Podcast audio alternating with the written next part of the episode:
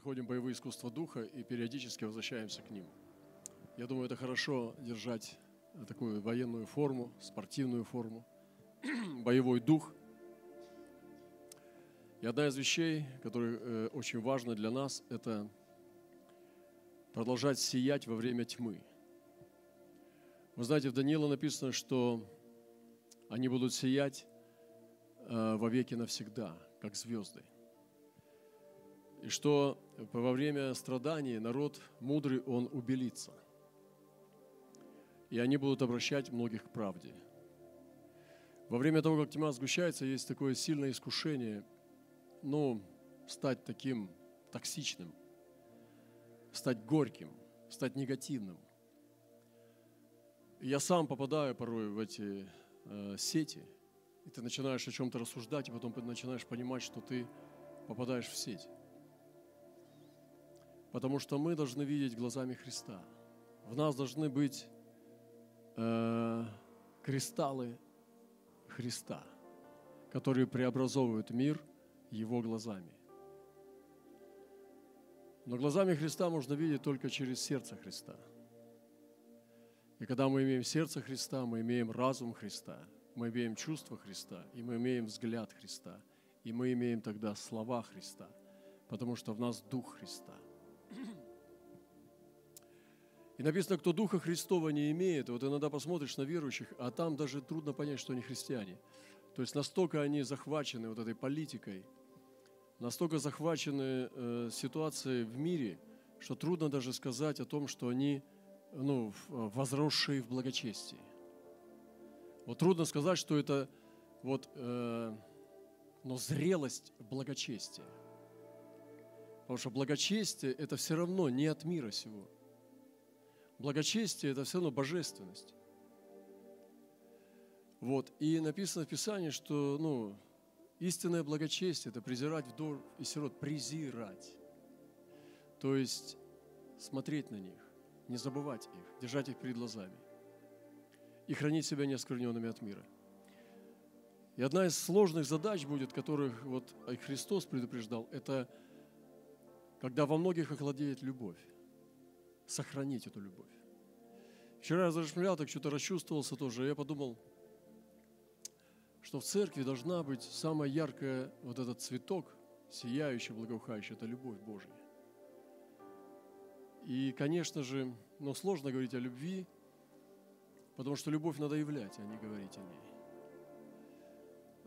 ней.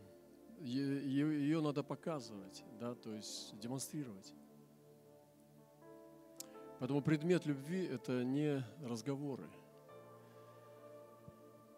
Эм, и вот сиять во время тьмы – это очень непростая задача церкви последних дней. Чтобы мы с вами сохранили сияние, чтобы мы с вами не изменились э, в том плане, чтобы вот как первая апостольская церковь, как апостол Павел сиял, как Петр, да, Иоанн, особенно Иоанн – и мы, когда читаем про Иоанна, мы читаем такие прекрасные его слова, как он сиял в любви. И поэтому последние дни будет это очень непросто делать. И я сегодня всех призываю сиять во время темноты и сохранять Дух Христа. В любой ситуации, в какой бы ни было, мы должны сохранить, потому что я-то сам ловил себя часто, особенно когда мы проходили сложные ситуации – что я его как бы терял, Дух Христа. Не то, что терял совсем, но он тускнел. И снова ты возвращаешься к тому, что тебе нужен снова пробуждение, чтобы сиял Дух Христа. Каждый из нас сталкивается с этим искушением. И надо оставаться в любви. Надо оставаться, сохраняться в любви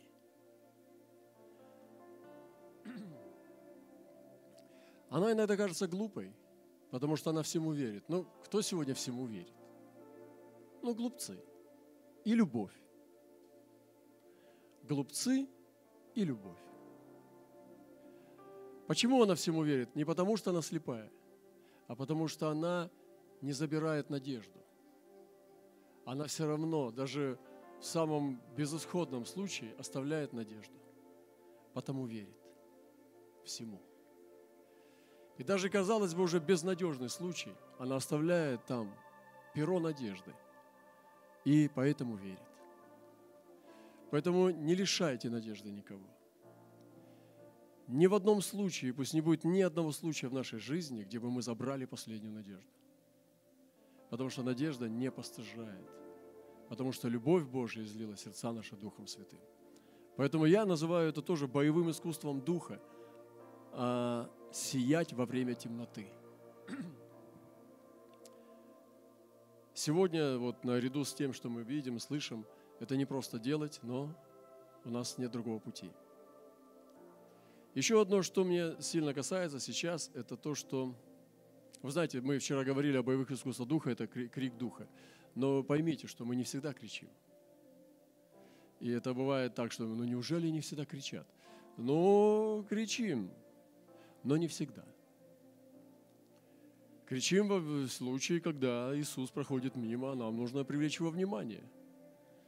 Когда он делает вид, что он хочет где-то в другом месте переночевать. Когда мы слишком маленький ростом, нам надо на дерево забраться. И чтобы, ну, дать прорыв. Но также э, для меня очень ценно сейчас это основательность, основательная верность. Вы знаете, когда есть такая истеричная страсть, когда мы держимся на грани наших эмоций, на грани наших э, впечатлений, вот, и мы держимся как бы на грани, когда мы теряем эту грань, мы вдруг начинаем бояться, что мы что-то утрачиваем. Но у любви есть другая сторона тоже. Это основательная верность, когда она тихо и ровно любит. Вы понимаете? Есть тоже тишина любви, созерцание, когда тихо и сильно горит огонь. Вот. И я бы желал тоже нам всем такое основание, очень прочное, сильное основание в любви Божьей. Вы знаете, верный человек, и за него не надо сильно беспокоиться. Ты куда поехал? В отпуск? Ой, смотри, не упади там. Смотри, не напейся. Смотри, не, не, не, не, не, ну, как бы, не упади, не согреши. И ты понимаешь, что человек, который получает такие советы, он практически на грани и ходит. Ну, ну алкаш только в отпуске сорваться может. То есть, ну мы-то, ну как бы понимаем, что Господь-то нас спас уже, да, то есть, и есть такая, знаете, критичность такая, когда ты на грани ходишь, и в истерике ты духовный. Но как только истерика проходит, сразу сквернится. И многие так и ходят. Они то падают, то встают. В юношеских похотях, в каких-то страстях, сквернятся и, и снова ходят в церковь, сквернятся, ходят, потому что они с основанием не работают, а работают с протуберанцами. Солнце, протуберанцы солнца – это только результат того, что есть та внутренняя сила – мощи этой лавы, Божьей силы, света. Вот у нас должно быть основание верности Богу. Вы понимаете? Такого человека невозможно сломать, неважно, как он как истерикует, он там в критической точке двигается или как. Он просто верный. Вы понимаете? И вот эта основательная верность, не истеричная вот эта крайность, а основательная верность должна быть в нас. Если брата пошла, пошлешь на миссию, сестру – и он там падает, ходит скверниться. Вместо того, чтобы твердо стоять в Господе Иисусе Христе. Потому что основания нету. Есть впечатления, есть эффектив, эффекты, но нет основания. И Павел сказал, постоянством в добром деле ищут славы, чести и бессмертия – постоянство в добром деле.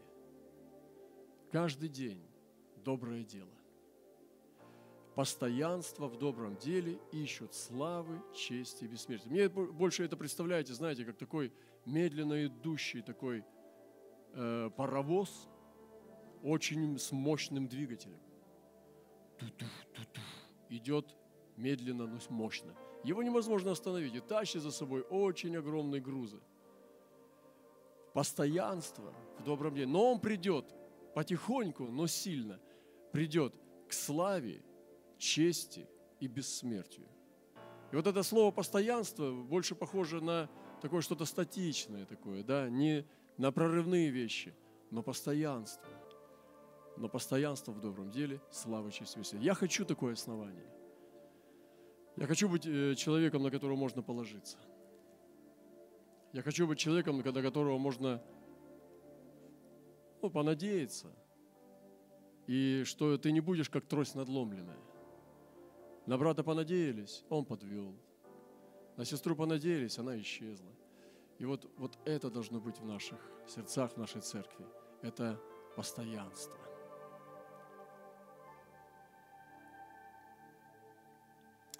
Вот. Еще хотел я сказать одну вещь, э, которую я повторюсь, потому что я говорил уже об этом, когда был в Азии, но я хочу снова повториться, потому что для меня это очень ценная тема. Э, одно время был такой сезон, когда Господь открывал нам о том, что мы говорим часто о славе, но упускаем одну деталь. Мы, мы, мы не говорим о красоте. И мы стали оперировать такими понятиями, как слава Божья. Я сейчас хочу засвидетельствовать о славе Божьей. Вот я пошел на работу, и мне дали зарплату, слава Божья. Ну какая это слава Божья? Ну дали тебе зарплату. Ну, мы начинаем оперировать понятиями, которых не понимаем сути. И сейчас особенно ну, вот, в современной церкви очень часто встретишь, я хочу засвидетельствовать о славе Божьей. И рассказывает какие-то маленькие такие глупости. И ты понимаешь, что человек оперирует такими серьезными понятиями, как слава Божья – Хотя в Библии не всегда пишется о славе Божьей. Вообще Иисус Христос – сияние славы Божьей. И также она описывается как радуга, исходящая от подобного сидящего на престоле, как радуга. Это написано, что это такое было подобие славы Божьей. Подобие славы Божьей, понимаете? Но там написано, что дело его – это слава и красота. И красота. И говоря о славе Божьей, как о силе, об исцелениях, о дарах Духа – и так далее, мы не говорим о красоте. Я бы хотел сказать немножко о красоте. Потому что у Бога все красиво. И когда Бог делает какую-то свою работу благодати, Он делает это красиво. Это не обязательно будет красивые люди, это не обязательно будет совершенно что-то, но это будет внутренно, чисто. И это говорится о качестве. Красота – это качество. И вот у Бога есть эта красота. И когда это сильно захватило меня одно время, потому что я был в некоторых церквах и посещая наши служения в нашем уделе, вот, я сталкиваюсь с моментами, где есть ну, такое много шероховатости, несовершенств или э, запущенного младенчества э, в выражении веры, в богослужениях и так далее. Ты начинаешь понимать, что ну, люди немножечко застряли с духовным ростом – и что-то исправляют и понимают, что они делают дело, но некрасиво его делают. Ну, представьте себе, чтобы сейчас здесь был беспорядок на сцене, да? Или сейчас бы ну, мерцал свет, там, трещала аппаратура, да? Ну, все нормально, Дух Святой здесь. Но это было бы знамением того, что мы с вами младенцы еще. Что для нас это не важно, что детали не важны, что это, не, ну, это было бы, о многом бы говорило про нас, правда? И то, что здесь нету таких вещей, это же не просто случайность. Это результат э, ну, нашего отношения к вещам. И это касается всего, особенно духовных вещей. Даже иногда в машину к человеку сесть невозможно, потому что ты встанешь весь в собачьей шерсти.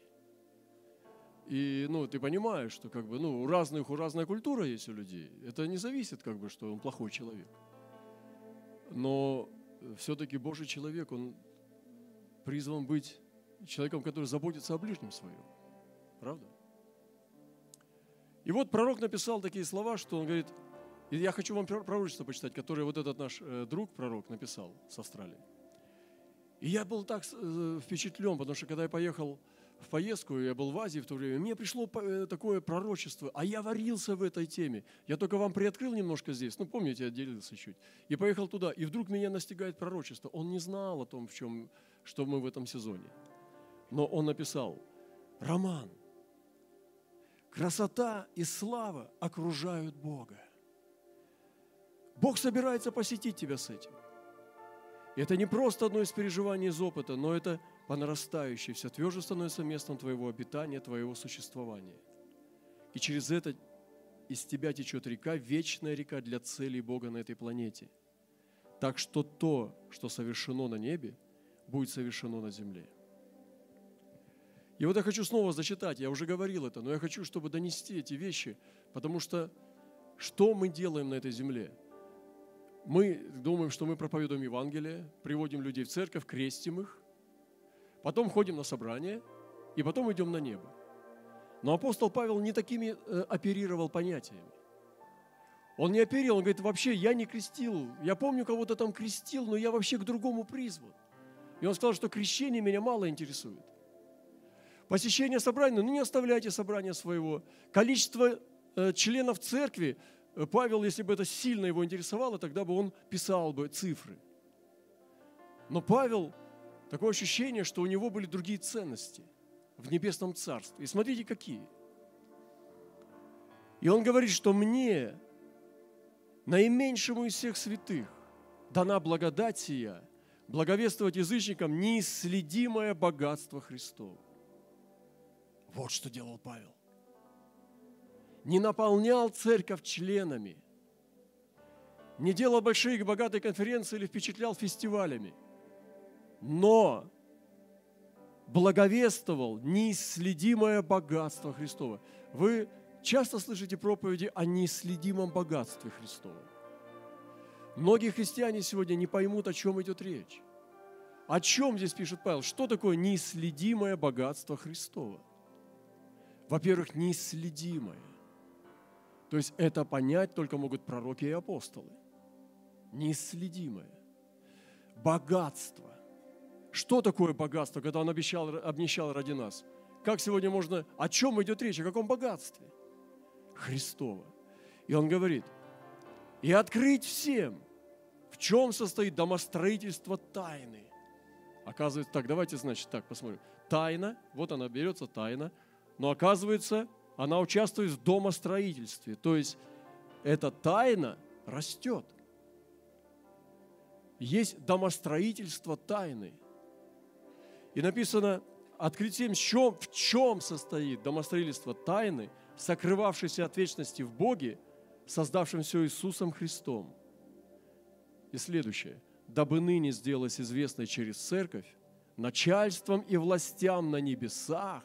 О чем идет речь? Начальство и власти на небесах? Они что, не знают? Чего они не знают? Чтобы ныне сделать известно через церковь начальством властям на небесах многоразличная премудрость Божья. Интересная была профессия у Павла. Интересный род занятий. Вы посмотрите, вы возьмите сегодня современных проповедников. Ментальность – это все практичное. Все здесь должно быть здесь на земле. Вы понимаете? Часто это очень, надо больше молиться – надо благовествовать, надо приводить людей в церковь, надо крестить, надо быть хорошими и так далее, не пропускать собраний. О чем идет речь? И Павел пишет совершенно о других вещах. Вы понимаете, нам нужно откровение тайны Божьей. И представляете, что он говорит? Что тайна Христа открывается наименьшим. Это не фигура речи. Павел действительно считал себя наименьшим, потому что он гнал церковь Божью. Вы, мы, я и вы. Мы хоть врагами церкви не были. Мы были грешниками. Многие были сильно, ну, очень э, плохими людьми, грешниками. Но вы церковь-то не гнали. Я помню одну церковь обокрал, вырвал кассу со стены. И, но потом попал туда, покаялся. Но такое зло, ну не очень такое, Павел э, посильнее зло делал. И он считал себя наименьшим из святых. Но ему была открыта тайна. Смотрите, кто сегодня себя здесь наименьшим считает? Это для вас. Если вы считаете себя самым наименьшим здесь, это для вас. Вам принадлежит это. Благовествовать богатство Христова. О Господи, открой нам, что такое богатство Христово. Богатство Христово, представляете, Он наследник, Он имеет сегодня все богатство неба. И сегодня Господь хочет нам открыть богатство Христово. Тот, кто имеет богатство Христово, не будет сильно болеть от богатства кесаря или богатства земного. Мы не зависим, мы не болеем от этого богатства земного. И я хочу ну, дать вам такой вызов, что освободитесь от земного богатства. В этом откровении, которое мы получили на 20 год, на сезон, там было сказано, что святые будут терять имение.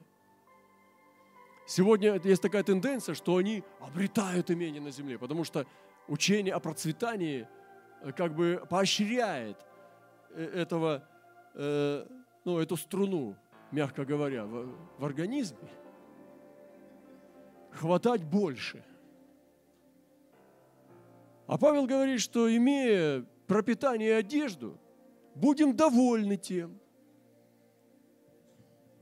Вы же сегодня в своей одежде сидите. Ну так радуйтесь.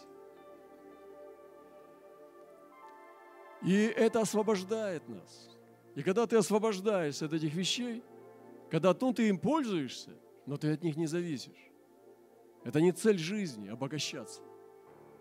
Тот, кто имеет богатство Христова, он свободный от земного богатства. И он не будет болеть, когда будет утрачивать его. Это все решаемые вопросы. Слава Богу, что в нашей церкви на улице не останешься. Если бы у меня сейчас забрали все, я не знаю, но мне кажется, что братья и сестры,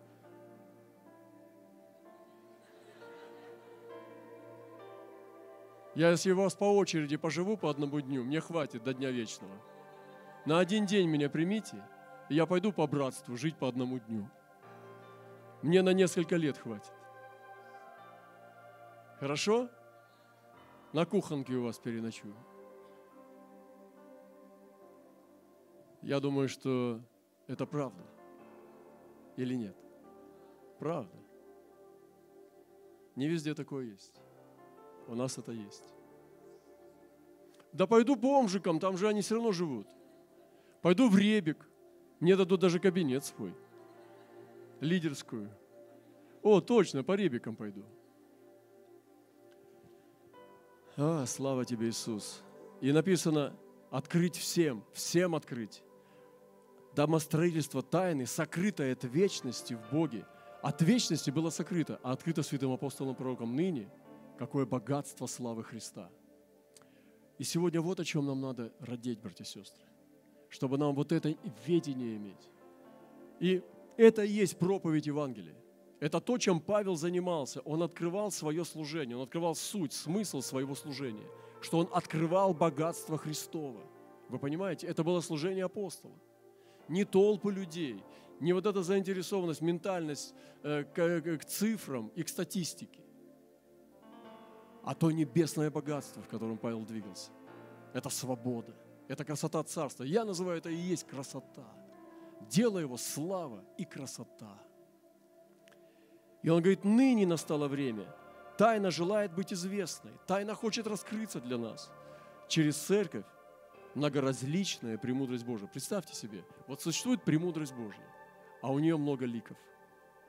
И многоразличная премудрость Божья, она должна открыться начальством и властям на небесах через церковь. Братья и сестры, какая у нас задача?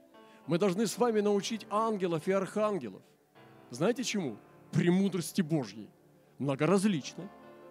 Оказывается, они чего-то не знают, если через церковь должна им открыться – Значит, они чего-то не знают, то, что мы имеем, они не имеют. И мы должны научить архангелов какой-то премудрости Божией, о которой мы с вами никогда не узнаем, если мы будем земными, а не небесными. Вы понимаете? Я очень впечатлен служением Павла, потому что он этим занимался. Он открыл суть своего служения апостолом открывать вот это богатство Христова. И в заключение скажу, по предвечному определению, которое Он исполнил во Христе Иисусе Господе нашем, в котором мы имеем дерзновение, надежный доступ через веру в Него, определение от вечности было, которое исполнилось во Христе. То есть сегодня мы уже живем в открытом, э, открытым путем, можем идти. И ныне имеем доступ к самому Богу и твердый, надежный доступ через веру в Него. Знаете, когда ты идешь вот по шаткому мосту, то очень опасно, надо держаться за перила. Но когда ты идешь по твердой дороге, ты вообще ну, не боишься ни споткнуться, ни упасть, ни куда-то, может быть, пошатнувшись, свалиться. У нас надежный доступ через Христа. Вы понимаете, некоторые люди не знают, что у них надежный доступ. Они молятся, как будто у них нет надежного доступа. Они молятся еле-еле, слышат их Бог, нет у них сомнения. Но Павел апостол пишет, что через веру в Христа – мы можем иметь надежный доступ и дерзновение к Богу. Вы представляете? Я хочу так двигаться. Вот почему я иногда побуждаю вас кричать к Богу. Потому что кричать человек сомневающийся не будет. Ему кажется, что Бог его сейчас ну, покарает. Ты не можешь с дерзновением взывать, высвобождаться и пророчествовать властям дьявола, если у тебя сомнения есть. Только с полной верой и властью – ты можешь повелевать бесами, повелевать дьяволом, говорить Люциферу убраться, когда есть глубокая убежденность в надежном доступе. Я скажу вам словами Христа, что Он дал нам власть наступать на всю вражью силу. Он дал нам власть изгонять бесов. Он дал нам власть наступать на Василиска, Скорпиона, Льва и Дракона, попирать львов. Вы понимаете? Он дал нам власть изгонять всю вражью силу. И мы с вами здесь сидим, и мы такие богатые, братья и сестры. Такое сокровище Господь нам даровал в Царстве Божием. Понимаете, и в этот холодный зимний вечер немножко неудобно, но такая слава Божия ожидает тех, кто действительно в нем. И в заключение, и наша миссия – это сделать вот эти три вещи. Я хочу снова их сказать. Открыть неисследимое богатство Христова – открыть домостроительство тайны Христа, открыть премудрость Божию властям на небесах. Представляете, какая задача? Это не похоже на сегодняшние церкви. Они не ставят себе такие задачи. Но это было призыв Павла. И я восхищаюсь этим. Поэтому пусть Бог благословит нас вот, совершать служение сыновей Бога. Мы сыны Бога. Я решаю быть любимым сыном. Я знаю, что папа меня очень сильно любит. Я любимый сын отца. Я действительно вижу в его особенную любовь ко мне. Я буду за себя свидетельствовать. Вы о себе потом скажете тоже. Но я вам в пример говорю, как свидетельство. Я принял решение, что я любимый. Я не знаю, что вы об этом думаете. Это мне не важно. Я любимый. Я знаю, что Господь меня любит особенно, не как других. Он меня благословляет особенно, так как другие не поймут. Они думают, что это не так. Но это так, потому что я знаю в своем сердце, что Он меня особенно благословит. Он знаете, что Он мне дает? Именно то, что мне нужно. И поэтому Господь меня посадил прямо у своего сердца. Он прижал меня к своей груди, и я нахожусь, как Иоанн, у его сердца. Я очень ценю это. Я очень часто нарушаю. Я неразумный. Я часто ошибаюсь и чего-то не понимаю. Но Отец мой не убирает меня от своей груди. Он продолжает миловать и все время приближает к себе. И я очень благодарен Ему. Поэтому я и буду вести себя как любимый. Никто из людей меня не убедит, что это не так. Потому что я утвержден в нем. И я еще не так сильно утвержден, я буду больше утверждаться и буду с теми соединен, кто меня в этом утверждает. А другим, слабоверным, может быть, слабеньким, я буду помогать. Буду помогать им, укреплять, благословлять.